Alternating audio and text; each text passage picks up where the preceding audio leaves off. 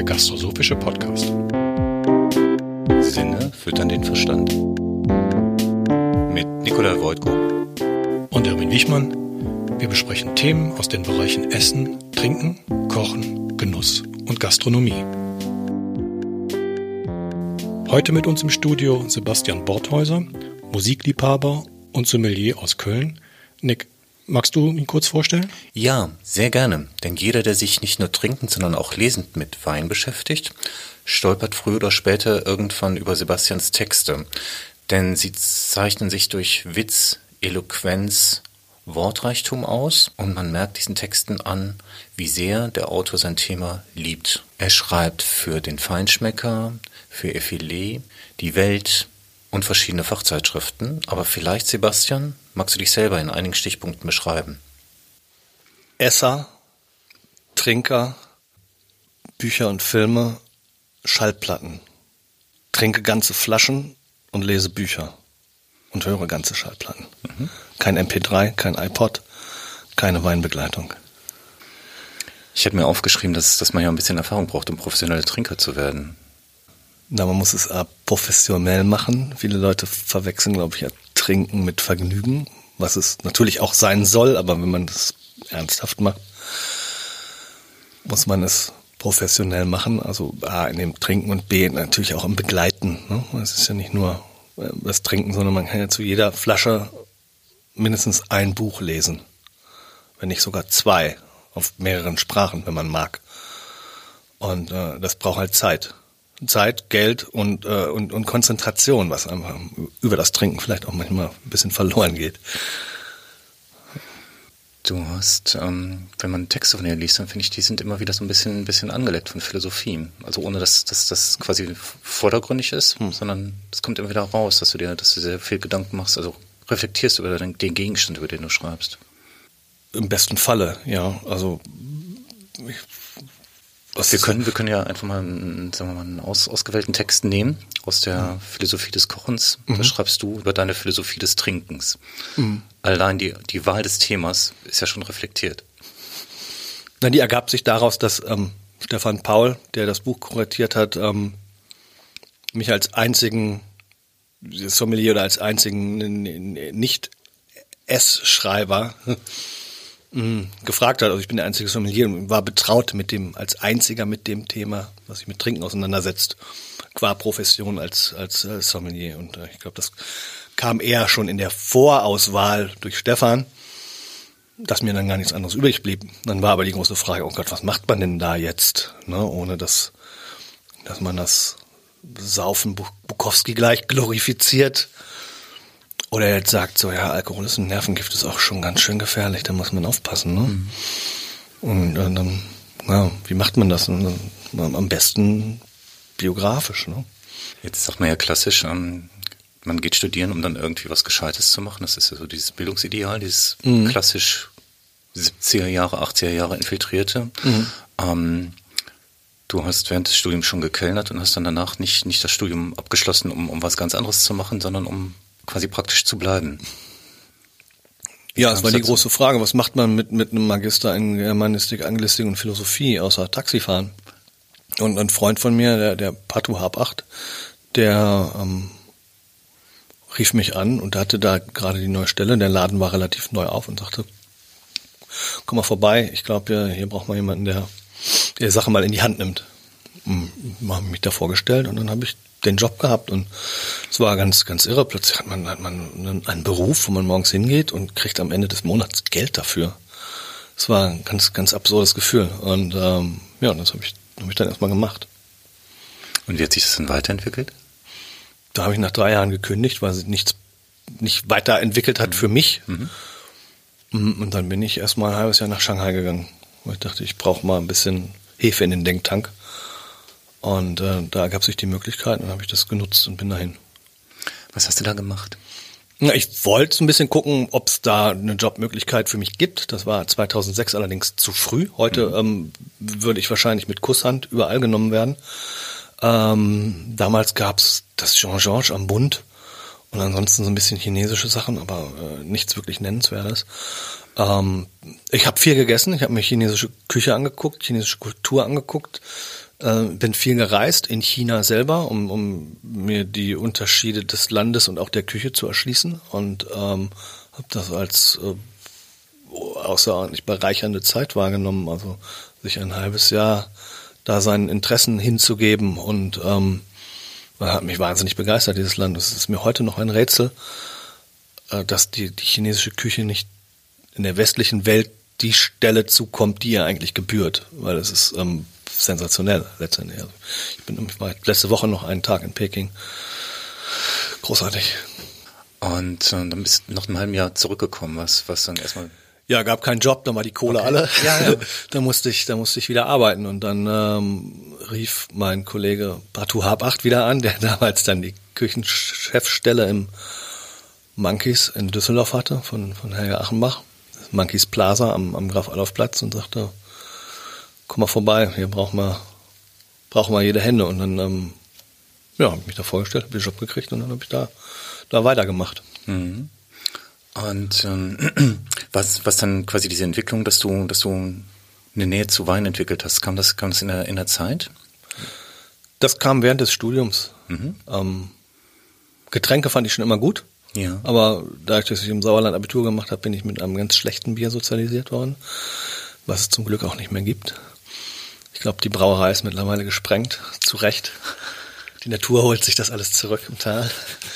Ähm, ich habe dann zunächst Bar gemacht und weil äh, Barjobs sich mit der ähm, mit dem Abschluss eines Hochschulstudiums ausschließen, habe ich dann gewechselt ins Restaurant und mit dem Wechsel ins Restaurant kam auch der Wein, muss ich sagen. Ich habe damals bei den Hesslers gearbeitet und die haben mich nicht mit einem Glas Wein an den Tisch gehen lassen, ohne dass ich wusste, was da drin ist. Und wenn es einfach nur eine offene Rhone war, dann haben die gesagt, okay, das ist, welcher Jahrgang ist das, wer ist der Produzent und was ist da drin?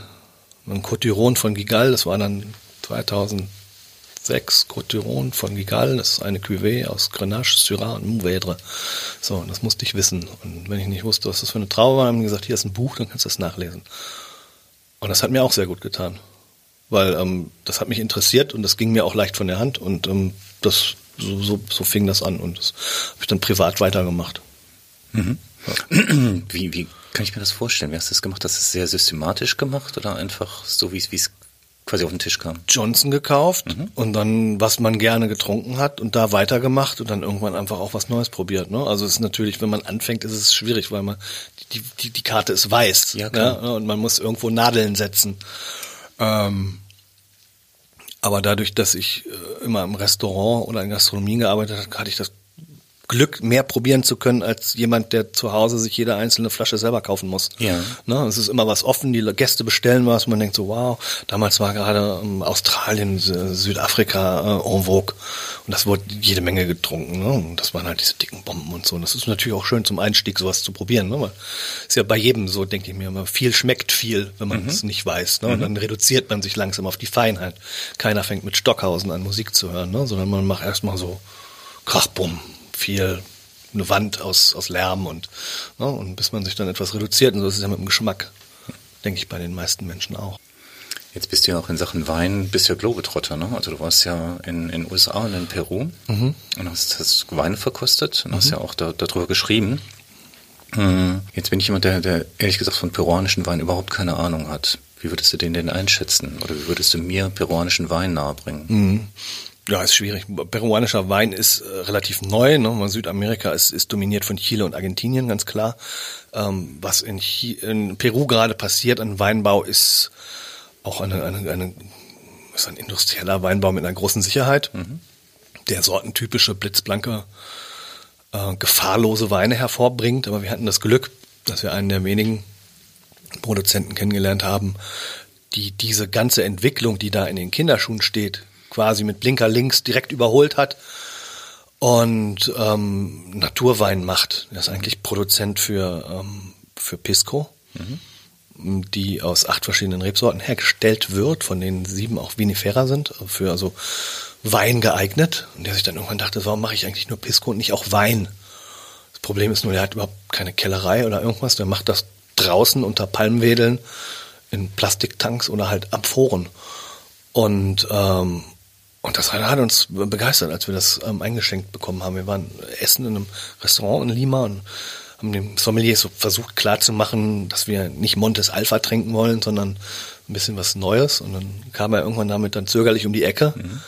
Und wir dachten so, okay, das gefällt uns. Und dann begriff der Sommelier auch, dann tischte er auch entsprechende Weine aus Chile und Argentinien aus, also die so ein bisschen ähm, alternativer gemacht sind oder sagen wir mal weg von dieser, von dieser Weinsicherheit, die man eigentlich erwartet, wenn man Weine aus Chile oder Argentinien oder halt auch Peru bestellt. Und das fand ich ganz spannend zu sehen. Die Szene dort ist sehr klein und überschaubar und sehr familiär, was auch äh, sehr nett war, weil man dann relativ schnell einen Überblick hatte. Ähm, spannend. Mhm. Ich habe das, ich habe Peru quasi vom Essen her kennengelernt über Virgilio Martinez, der mhm. halt so versucht hatte, eigentlich auch mal in Peru wieder Interesse zu wecken für peruanische Lebensmittel, also zu mhm. gucken. Also mhm. macht dann einen Umkreis von 50 Kilometern um sein Restaurant mhm. und sagte, ich habe so viele Sachen hier, weil ich kann ja von Meereshöhe, also von null Meter aus oder unter Meereshöhe Fisch holen und ich kann bis 4000 Meter hochgehen. Da gibt's halt ganz verschiedene Sachen. Also wo ich die Kartoffel herhole, ja, schmeckt ja. man, ne? Dieselbe Sorte, ja. andere Sache. Und ich finde die Sachen die macht, total unaufgeregt und mhm. super spannend. Also beides zugleich. Also er ist so geerdet, mhm. möchte eigentlich so die Sachen relativ unverfälscht auf den Tisch bringen. Ähm, ist das beim Weinbau ähnlich? Es ist lustig, dass du das sagst, weil äh, dort haben wir den Wein empfohlen bekommen. Okay. Martinez, wo er sagte auch, äh, das ist das, was wir hier in Peru brauchen. Ähm, er hat, als er das zentral aufgemacht hat, angefangen mit einer großen Weinkarte voll mit Bordeaux und Burgundern und Champagnern wir haben ihn interviewt auch nachher und auch gesagt, hm, wie passt das eigentlich? Also da waren wir so ein bisschen, als wir die Weinkarte gelesen haben, ein bisschen skeptisch, weil wir sagten, du machst hier die unglaubliche Nova Regio Nummer auf Peruanisch. Wo er auch sagte, ja, das sind noch, sind noch Relikte aus den Anfängen, ne? wo man halt so denkt, man muss, wenn man ein Restaurant hat, braucht man eine Karte, dann muss man Restaurant spielen und dann braucht man auch diese Weinkarte und dann muss man Weinkarte spielen und dann muss man auch diese Karten spielen, also dieses Bordeaux-Karte, den Champagner und den Burgunder, bis er halt mehr und mehr begriffen hat, ich muss auf Südamerika setzen. Und wenn ich auf Südamerika setze, muss ich auch peruanisch nehmen. Und wenn ich peruanisch nehme, letztendlich ist die letzte Konsequenz dann auch, dass ich nicht nur die Produkte von kleinen Produzenten nehme, sondern auch die Weine. Jetzt hast du ja selber in einem namhaften Restaurant, also einem, einem der besten des Landes gearbeitet, mhm. als Restaurantleiter bei Steinheu im Steinheuers Restaurant an der A. Mhm. Wie lange warst du da? Fünf Jahre. Fünf Jahre. Als Sommelier. Als Sommelier. Ja, also Restaurantleitung macht die Frau Steinheuer, okay. aber natürlich, wenn die nicht da ist, ist das ist ein Familienbetrieb, ne? Da ist einfach, da gibt's diese klassische Trennung nicht. Ist man dabei oder nicht? Lernt man dann Essen und auch Restaurantbetrieb nochmal ganz anders kennen? Das hat mir auf alle Fälle persönlich nochmal einen großen Schub gegeben, ne? weil man hat natürlich viel gegessen in seinem Leben und viel gesehen, aber wenn man dann in so einem Ort der der äh, der großen alten Klassik, sag ich mal, nochmal ist, dass das ähm, fand ich sehr spannend, vor allem als ich angefangen habe, dort 2009, müssen wir jetzt mal zurückrechnen, mhm. zehn Jahre, zehn Jahre. Da, da hat gerade alles über Molekularküche ähm, geredet. geredet und gesprochen und kann man Moleküle essen oder sind die doch gesundheitsschädlich oder alles? Und dann kam ich da in, in einen in einen, ja, das war wie, ich habe da fand das immer, als ich angefangen habe, wie so den Bauch einer großen Galeere. Ja, da waren 15 Köche, wo, wo so gerudert wurde und hinten schlug jemand auf die Pauken und gab Kommandos und überall standen Töpfe rum, die dampften und qualmten und, und hinten kam ein Bauer mit Gummistiefeln rein, der eine Schütte mit 15 Fasanen angeliefert hat und das hatte so was unglaublich archaisches, aber auch so was wollüstiges, bachisches, ja, was einfach ganz klar kontrastierend war zu ähm, Granny Smith Kaviar mhm. oder sowas. Mhm. Ne? Und was letztendlich auch natürlich für den Wein eine un unglaublich dankbare Angelegenheit ist, wo man sagt, man hat als Sommelier noch die, die Möglichkeit, dieses große klassische Pairing zu machen, was die Seezunge in, in, in, in, einer, in, einer, in einer Lauchbeurre Blanc mit einem 15 Jahre alten gereiften weißen Burgunder. Und wo man dann weiß, nehme ich lieber Puligny Morange oder nehme ich lieber einen Meursault oder sowas, wo heute ja kaum wenig Leute überhaupt sowas im Keller haben mhm. ne, oder die Erfahrung haben, sich daran zu trinken. Und das war da halt Alltag und das war für mich sehr bereichernd natürlich, klar. Eine Riesenspielwiese. Ja, glaube ich. Ja. Hast du dann da auch nochmal für dich Feinheiten vom Pairing hinbekommen? Ja, obwohl Klassik natürlich eine, eine einfache Sache ist, wenn mhm. man das Material da hat. Mhm. Ne? Also dafür braucht man Zeugs, was heute unglaublich teuer ist. Ne? Große ja. Burgunder, große California, aber auch große Bordeaux oder gereifte Champagner. Ne? Ich meine, gereifte Champagner, das ist, wenn man sowas äh, hat, man kann quasi kaum was falsch machen.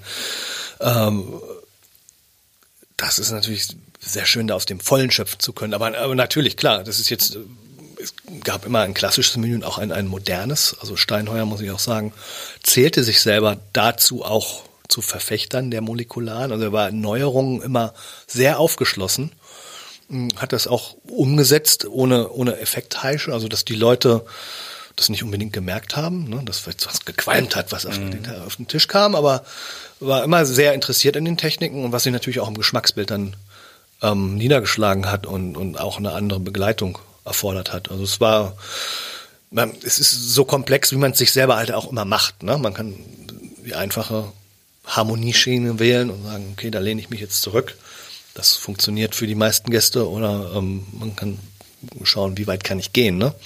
Wie weit ähm, kann ich die Sache nach, nach, nach vorne bringen, ohne dass, dass die Leute äh, ähm, aussteigen und nicht mhm. mitmachen. Ne? Mhm. Und das ging erstaunlich weit, ne, wo man teilweise die Leute am Ende meinten, gab ja gar keinen Rotwein. Ist ja überhaupt kein Rotwein im Menü gewesen. Man denkt so, oh, schön. Ist gar keinem aufgefallen, ne? wo man, wo ich begonnen hatte, dass natürlich ganz klar war, dass Rotwein das Höhepunkt eines Menüs ist, wenn man, wenn man die begleitenden Weine nimmt. Ne? Und wo man dann einfach sagte, nee, warum? Passt nicht. Ja. Machen wir nicht. Ja. Oder wir machen nichts Süßes zur Stopfleber, sondern wir machen einen 20 Jahre alten Blanc de Blanc Champagner, wenn wir jetzt keine süßen Komponenten dazu haben. Was für die Gäste natürlich erstmal schwierig war, weil die ganz klar sagen, Stopfleber ist immer Süßwein. Mhm. Man sagt, ja, wenn man was Süßes dazu hat, Quitten oder Trauben, aber wenn wir jetzt Sherry, schwarze Nüsse und Schwarzwurzeln haben, dann ähm, brauche ich ja nichts Süßes eigentlich. Ne? Wo ist das Süße? Ne? Und dann viele lehnten das ab, aber manche ließen sich drauf ein und das war dann so dann mein persönlicher Anreiz, wo man sagt, okay, wie weit kann ich jetzt mit, sag ich mal, klassischen Weinen oder klassischen Mitteln immer noch Grenzen überschreiten ja. oder ausloten ja. oder gucken, wie weit man gehen kann. Oder ne, dass man sagt, man macht zu einem Reh in einem Hauptgang äh, einfach einen, mal einen 40 Jahre gereiften Vintage-Port oder sowas. Ne? Sonst hat man immer Rotkohl dazu und Maronen, also unglaublich mhm. viel Süßes mhm. auf dem Teller, ja. was wir dann da vielleicht im Gericht nicht hatten, aber dann dazu im Glas. Wo die Leute auch erstmal sagen, hey, Moment, ähm, das, wie warum soll ich Portwein zum Haupttrinken? Das ist doch süß. Wo man sagt, mhm. ja, aber das Essen ist sonst süß. Heute aber nicht. Probier mal. Und ähm, da hatte ich auch die Freiheit, das zu machen. Und es war, war, war gut. War doch auch quasi eine spannende Zeit, wo sich so die klassische Hochküche in Deutschland geändert hat. Also bis dahin gab es starre Regeln und auf einmal mhm. hat man gemerkt, man braucht nicht mehr unbedingt die immer selben Produkte, die mhm. immer selben Zubereitungsarten, sondern man hat sich gewandelt. Ne? Und das war doch dann auch eine Zeit, wo das Publikum sich langsam auf Neues eingelassen hat. Die Molekularküche zwar als solche noch verschrien hat, mhm aber auch experimentierfreudiger wurde. Wie hast du das empfunden?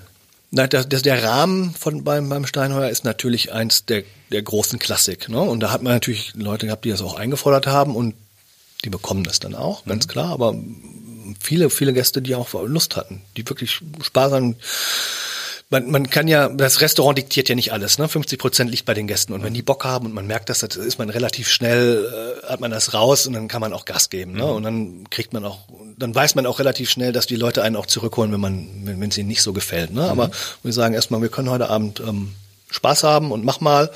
Und dann ist das natürlich auch eine Herausforderung, ne, die man gerne annimmt und ja. guckt, dass man dann nicht nur gut anfängt, sondern auch gut aufhört. Ne? Ja, klar. Ne, weil äh, ist dann schon, wenn, wenn man da zwei verschiedene Siebengang-Menüs gefahren werden, ist dann halt auch, sind dann 14 Weine plus Aperitif und vielleicht noch ein Schnaps hinterher. Da hat man dann zu tun. Ne? Mhm. Und dann das Ganze vielleicht, wenn es gut läuft, den Abend mal 14 Tische, dann ist man dann ist, da, ne? dann ist dann ist das Arbeit, ja. ja aber das, das, ist eine, eine, eine gute Arbeit. Mhm. Jetzt hat man gerade das Stichwort Pairing. Du hast ja zusammen mit der Manuela Rüther das, das Buch gemacht, Wein und Gemüse. Mhm. Wie seid ihr auf die Idee gekommen? Die Idee war initial, dass wir wieder mal was zusammen machen müssen, was wir früher viel gemacht haben. Wir haben ganz, ganz früher haben wir zusammen gearbeitet. Dann sind wir beide ausgestiegen aus der Gastronomie und haben angefangen zu schreiben, beziehungsweise Ela Bilder zu machen. Dann haben wir da Sachen zusammen gemacht für die FLE, für die Welt am Sonntag. Und dann haben wir angefangen, das Thema zu bearbeiten, weil einfach, weil es das nicht gab weil sie sagt, was, welche Möglichkeiten haben wir? Sie macht Bilder, ich mache Text, aber mein Schwerpunkt ist natürlich Wein und wie kriegen wir Wein irgendwie mit mit, mit irgendwas noch hin, was, was wir noch nicht hatten, wo wir dachten so, ja, okay, gut, Wein eigentlich ist erstmal in erster Linie immer Fisch oder Fleisch gebraten oder gekocht. Und Gemüse ist äh, in erster Linie immer das, das, der Arsch auf dem Teller. Mhm. Ne? Steinbutt, Beurre Blanc, alles gut, Artischocken, Mörb. So, ist der Burgunder schon mal scheiße. Ähm, wo wir gedacht haben, lass uns das doch mal ähm, angehen für sich und schauen, was hat jedes einzelne Gemüse an, an Stoffen, die es zum Arsch oder nicht zum Arsch machen oder ne, was ist was was macht die Artischocke so speziell und wie kann man das umgehen? Und dann haben wir angefangen, das rauszublocken auf Ela auf Elas Seite, bis dann relativ schnell der Entschluss kam, dass einfach weil es das nicht gab, dass wir das als Buch machen müssen, weil ähm, vegetarisch erinnere ich einfach aus einem Restaurant noch, wenn Samstagabend jemand kommt, ich sage, bin Vegetarier. Gut, in, in einem Zwei-Sterne-Haus ist das kein Problem. Mhm. Aber in, in ähm, ich sag mal, wenn man ein, zwei Stufen runtergeht, dann ist der Vegetarier nicht so gut gelitten, wenn man als Service in die Küche kommt und sagt, da ist ein Vegetarier dabei, der hat es nicht angemeldet und die Leute müssen sich plötzlich irgendwas aus den Fingern ziehen. Mhm. Ne? Das heißt, der Vegetarier war, war ein Beilagenesser und er kriegte dann irgendwie ein Glas Grauburgunder oder was dazu. Ne? Aber der, der Fokus oder die Aufmerksamkeit der Weinbegleitung ähm, ist schon sehr abgezielt auf Fisch oder Fleisch. Und für Vegetarier gab es das nicht, wo wir dachten, okay, es gibt aber immer mehr Vegetarier und das ist ja nicht schlecht. Und ich, ich selbst liebe Gemüse, haben einen Riesengarten gehabt früher und ähm, ich dachte dann, lass uns das mal tun. Das Buch ist total schön geworden. Es hat eine Auszeichnung bekommen im letzten Jahr von der Gastronomischen Akademie Deutschlands. Ähm, ich weiß gar nicht mehr. Es war eine. Es war eine äh, Silbermedaille äh, und das Ganze ähm, ohne Kategorien. Ja. Also nicht nicht als Nischenbuch, sondern wirklich es ist dann. Weil es die Kategorie gar nicht gab. Die weil die Beyond Category ist dann letztendlich, glaube ich, das dann das zweitbeste Kochbuch Deutschlands. Yes. Hat es für dich einen Gegensatz in einem Restaurant als Sommelier zu arbeiten, also quasi der DJ zu sein, der die Küche vielleicht auch interpretiert für den Gast. Ähm, und das Schreiben von Büchern, was ja eher so eine Offline-Geschichte ist, wo du nicht direkt mit Leuten zu tun hast? Äh, es ist äh, auf alle Fälle was anderes. Auf jeden Fall. Ich habe das immer sehr als bereichernd oder ergänzend äh, betrachtet. Mit dem DJ finde ich gut. Deshalb nehme ich auch gerne oft das, das Bild, ne? weil es gibt ja DJs auf der Hochzeit, dann, dann kannst du mal was von ABBA spielen. Also die, die erfüllen den Gästewunsch wo man sagt, da könnte man dann eigentlich auch eine Jukebox hinstellen. Oder es gibt DJs, die sagen, okay, wir wollen mal gucken, wer tanzt heute Abend, ne? Und äh, wenn man schreibt, ist das nicht so, aber dann nach dem Dienst nach Hause zu kommen und äh, ein Glas Wein zu trinken und sich hinzusetzen und dann seinen Schreibkram zu machen, habe ich immer als wunderbar ausgleichend empfunden, weil man dann einfach ja nicht Rücksicht nehmen, also anders leisten musste. Du, ne, den Text ist ja, ist ja geduldiger. Also im Restaurant hast du unmittelbare Ergebnisse. Ja? Die Leute sagen, super, nehme ich noch ein Glas oder schick nicht zum Teufel und sagen, nee, nee, nee, nee, bring, bring den Grauburgunder, kein Experiment heute Abend. Und Text ist ja erstmal nur deine Gedanken, dann schreibst du die auf und dann kauft das jemand oder nicht und dann druckt er das und dann kriegt man entweder Applaus oder, oder Prügel oder, ne, aber es ist, äh, es koppelt anders rück.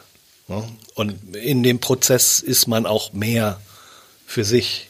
Ne? Und äh, es erfordert ja auch eine andere Art von Disziplin. Man kann das ganz für sich selber ausmachen, man kann mit Leuten drüber reden.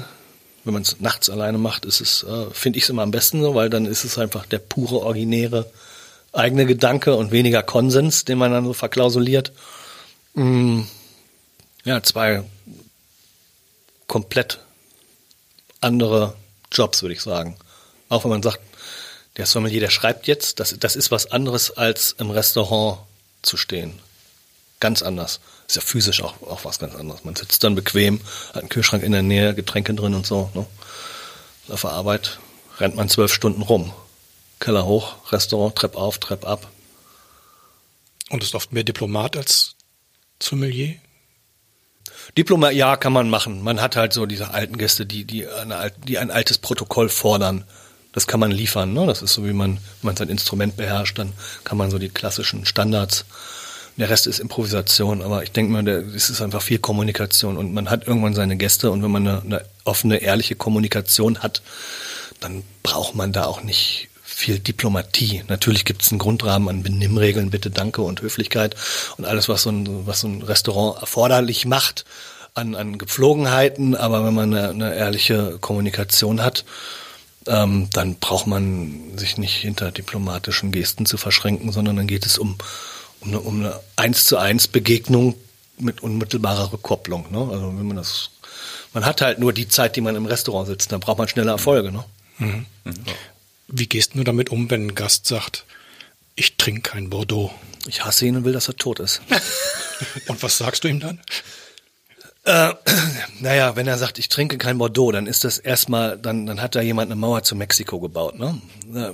Dann kann man natürlich sagen, pass mal auf, Bordeaux ist aber so groß wie ganz Deutschland, ja. Und Bordeaux ist auch nicht nur rot, sondern auch weiß und süß. Aber wenn er das dann nicht will, dann macht man das halt nicht. Oder man ist halt frech und stellt ihm halt irgendwann einfach ein Gläschen dazu. Ne? Man guckt halt, was der will.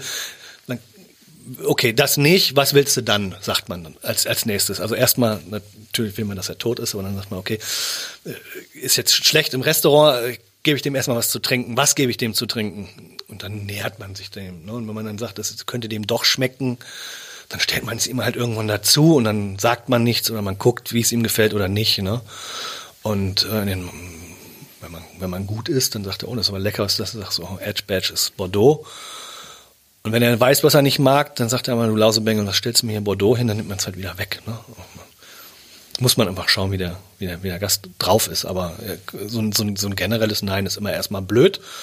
Aber das ist dann ähm, dein Handlungsauftrag letztendlich. Ne? Das ist wie der DJ, wenn du sagst, spielst du was von ABBA und er sagt, nee, ich spiele kein ABBA. Ja, und willst trotzdem tanzen. So, ne? Dann kannst du dich in die Ecke setzen und knatschig sein oder sagen, okay, was hören wir denn dann? Musst du weitermachen. Ähm, ist ja auch eine andere Art von Dopaminschwall. Ne? Also der direkte in der Interaktion mit dem Gast mhm. und das Buch, was dann vielleicht erst nach einem halben Jahr oder nach einem Jahr fertig ist und wo dann mhm. alles auf einmal kommt. Ja, Wenn es denn in der Zeitung auftaucht? Das ist so eine Retardwirkung, ne? die ist ein bisschen länger. Ne? Der Dopamin, sonst ist verpufft relativ schnell in den Synapsen und es knistert. Und mit dem Buch, das ist ja was dann, dann kommt das raus und dann finden das alle toll und dann merkt man, oh, es gibt eine zweite Auflage und okay, das war und das ist ähm, zieht sich jetzt seit erfreulichen zwei zwei Jahren relativ ähm, erfolgreich positiv hin und ich sage, das ist nett, schön. Also man, man zweifelt ja auch, wenn man schreibt, man sagt so, das weiß doch eigentlich jeder, ne? Muss sich das jetzt aufschreiben, was mit den ganzen Kollegen, das wissen die doch eigentlich, aber man sagt, naja, es ist ja auch nicht unbedingt für die geschrieben, sondern für Lieschen Müller in Berlin, Friedrichshain, 28 Jahre, isst gern Gemüse und mag gern Wein, aber weiß nicht so recht, was sie trinken soll, so, ne? Und das sind so, sind so Prozesse, ne? Die man auch für sich dann lernen muss. Vielleicht ist es auch gerade noch für die Kollegen, weil die den Fokus gar nicht drauf hatten, sondern einen klassischen Fokus, Wein begleitet Fisch oder Fleisch ja, oder Geflügel. Du, auch gerade aus dem Bereich, wo ich dachte, oh Mensch, ich zeige mit dem Finger auf, kam viel positives ja. Feedback. War ich wirklich überrascht und auch wirklich von, von, von, von äh, Kollegen, wo ich dachte, Mensch, oh Gott. Oh. Und es befreit auch mal das Gemüse von, von dem einfachen, ich bin vegetarisch, sondern einfach, es hat einfach einen eigenen Stellenwert. Ja, ja. Oder ich bin Vegetarier oder ich bin Beilage. Ja, also es genau. ist entstigmatisiert. Das war so ein bisschen unser, unser Ansatz. Ne? Und auch, auch Wein zu entstigmatisieren. Und deshalb haben wir nichts nichts im Speziellen empfohlen, sondern gesagt, probiert mal das mhm. und stellt es einfach mal auf den Tisch. Ne? Und das aber auch mit der Ansage, gebt ein bisschen Geld dafür aus, weil jeder legt heute 10 Euro für einen Gin Tonic auf, auf, auf die Theke, ohne mit der Wimper zu zucken und trinkt da fünf Minuten dran und, und, und 8 Euro für eine Flasche Wein ist dann vielleicht teuer, wo ich sage, ah, wenn ihr vier Freunde seid, habt ihr vier Flaschen, ist billiger als vier Gin Tonic und ihr habt mehr Freude letztendlich ja. unterm Strich. Irgendwie haben wir, haben wir ein Problem mit dem Getränk, aber vielleicht hat auch nur unsere Szene ein Problem mit dem Getränk, denn wenn ich zum Beispiel schaue, äh, meine Freundin Soki Schrade, die macht in Natural Wines, die hat diese ganzen Probleme, die die Szene hat, nicht. Mhm. Die hat keinen Wein unter 10 Euro. Und das sind alles Leute, die trinken diese, ich trinke gern Wein, aber habe keine Ahnung davon. Na, das ist dieses, dieser, dieser Weinsprech. Sagt kein Mensch beim Metzger. Ich esse gern Fleisch, aber ich habe keine Ahnung davon. Das gibt's nur beim Wein, dieses. Und äh, das hat sie irgendwie komischerweise nicht. So, also offenbar scheint das zu klappen. Oder auch Formate wie Lange nach der Wein oder sowas, ne, wo Leute hinkommen, einen Eintritt zahlen und sich durchprobieren können. Also es gibt offenbar ein enormes, großes Interesse an Wein, an Gastronomie, an Food, an Lifestyle und, und Wein ist ja auch was, ist was Tolles, was Lebendiges, was Kommunikatives. Ist Vin Naturel auch etwas, was entstigmatisiert werden müsste? Ich, ja, ich, ich weiß nicht, ob es das, ich glaube, das kriegt das Stigma eher aus unserem Genre raus, aus der klassischen Sommeliererie, dass, dass es von da auf, auf die Mappe kriegt, von wegen fehlerhaft und trübe Brühe und als bei den Verbrauchern, weil die das sehr gut annehmen. Natürlich über den Begriff naturell darin, der suggeriert, das ist jetzt ne, back, back to nature und irgendwie, das ist der, ist der Pierre in Südfrankreich, der mit seiner Ente in den Weingarten fährt und da mit den Händen den Wingert umgräbt und, und Regenbogen, äh, Regenwürmer streichelt. Ne? Ähm, das heißt, der Konsument ist da, glaube ich, gar nicht so voreingenommen wie wir selber. Und naturell ist natürlich erstmal, was, was ist nicht geschützt, ist ein großes, weites Feld, ist eine große Verwirrung. Dann gibt es noch Orange. Ist das das Gleiche? Ist das nicht das Gleiche? Ähm, letztendlich ist das ja per se erstmal eine Entwicklung, die weggeht von einem industrialisierten Weinbau. Ne? Weinbau hat ja in den letzten 50 Jahren unglaublich viel durchgemacht nach dem Zweiten Weltkrieg. Ne? Er ist industrialisiert worden, alles mit Maschinen. Ne? Die alten ähm, Weingärten sind verschwunden, es wurde alles mechanisiert. Dann wurden die Keller mechanisiert und äh, dann heißt, wir haben eine große uniforme Einfalt. Ja, und wenn die Leute sagen, hm, diese Naturells, da gibt's wenig gut und viel schmeckt Mist, sage ich ja, aber viele von diesen technischen Weinen, die sind zwar sensorisch einwandfrei, aber viele von denen sind einfach auch Mist. Ne? Sind einfach langweilig, uniform. Ne? Da sind wir dann bei den, wie ist der Weinbau in, in, in Peru. Ne? Man sagt, ja, die machen die in Riesenkolonnen. Sauvignon Blanc, ein Weißwein mit Sauvignon Blanc Geschmack. Man sagt, ja, das ist halt ein konfektioniertes Getränk. Das hat seine Kunden und das hat seine Berechtigung, aber es hat letztendlich nichts mit dem Begriff Wein zu tun, wie wir Wein verstehen, als, als Kulturgut äh, eines, eines Winzers mit einer Herkunft, ne? mit, mit einem Bezug zu dem Ort, wo es steht und der Person und dessen Haltung, die es, die es macht. Ne? Genau. So wo man Terroir schmeckt oder Genau. den Winzer schmeckt oder Genau, wie auch immer. Ja. genau. Mhm.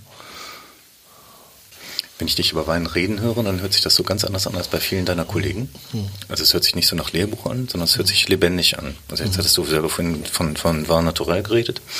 Ähm, aber die Texte bei dir, die sind halt auch, die haben sehr viel, sagen wir mal, Charakter oder Subjektivität von dir.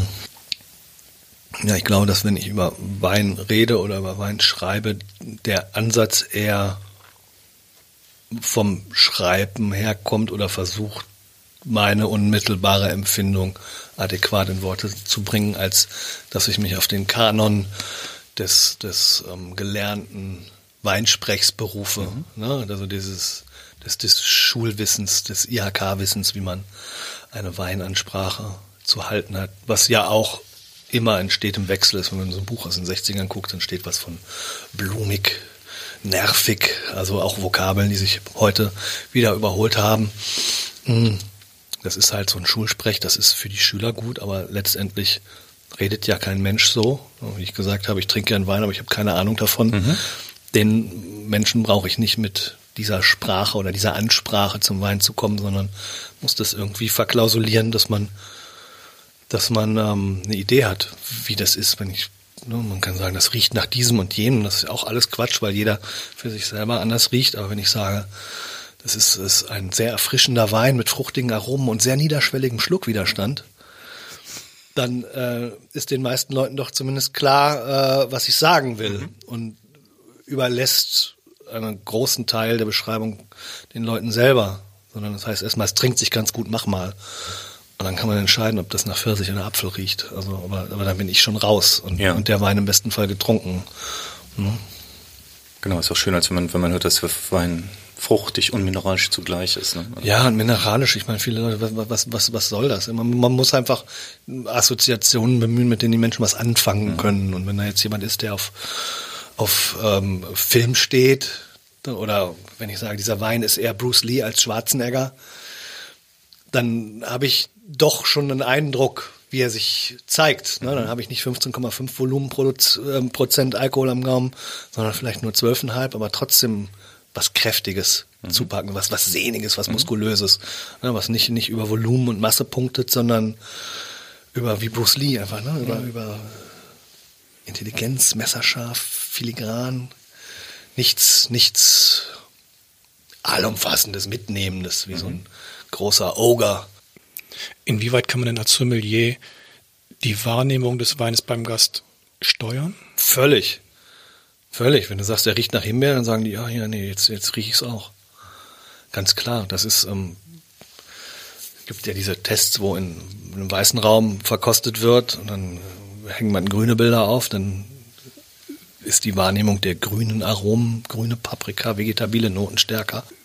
Es gibt nichts, was einen so sehr aufs Glatteis führt wie das Auge. Ne?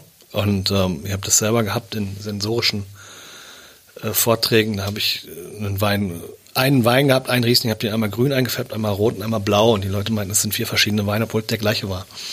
Ne? Du bist einfach aufs Glatteis geführt. Insofern Augen zu, im besten Falle. Wenn man sich nicht sicher ist, Augen zu und gucken, was, an was erinnert mich das oder, hm, das kann mir keiner, das kann kein Sommelier einem abnehmen. Ich kann da reinreden und dann kann man sagen, ja, stimmt, hast auch recht. Und Kirsche passt immer übrigens, weil Rotwein Kirsche passt immer. Also du möchtest eigentlich lieber nicht beeinflussen als Sommelier. Eigentlich nicht. Es geht ja letztendlich um, um eine Mündigkeit, ne? dass man sagt, ähm, das erkenne ich, das nehme ich so wahr. Und weg, weg von diesem schmeckt, schmeckt mir nicht, ja, Daumen hoch, Daumen runter. Ähm, man kriegt das nur hin, wenn man sich drum selber kümmert. Das ist wie mit der Musik im Radio. Wenn ich mein Leben lang eins live höre, dann wird da nichts draus mit dem Musikgeschmack. Also man, jeder geht ja dann auch irgendwann in den Laden und kauft Platten oder kauft Kleidung nach seinem Stil. Nur beim, beim Wein ist das so ein bisschen hinten, hinten raus immer noch. Ne? Das war ein schöner Abschlusssatz. Ich merke schon, wir müssen uns beim Wein mehr darum kümmern, dass wir unseren eigenen Stil, unseren persönlichen Stil entwickeln. Sebastian, vielen Dank für das Gespräch. Schön, dass du heute hier warst. So, und jetzt her mit der Pulle. Korken raus und ab dafür.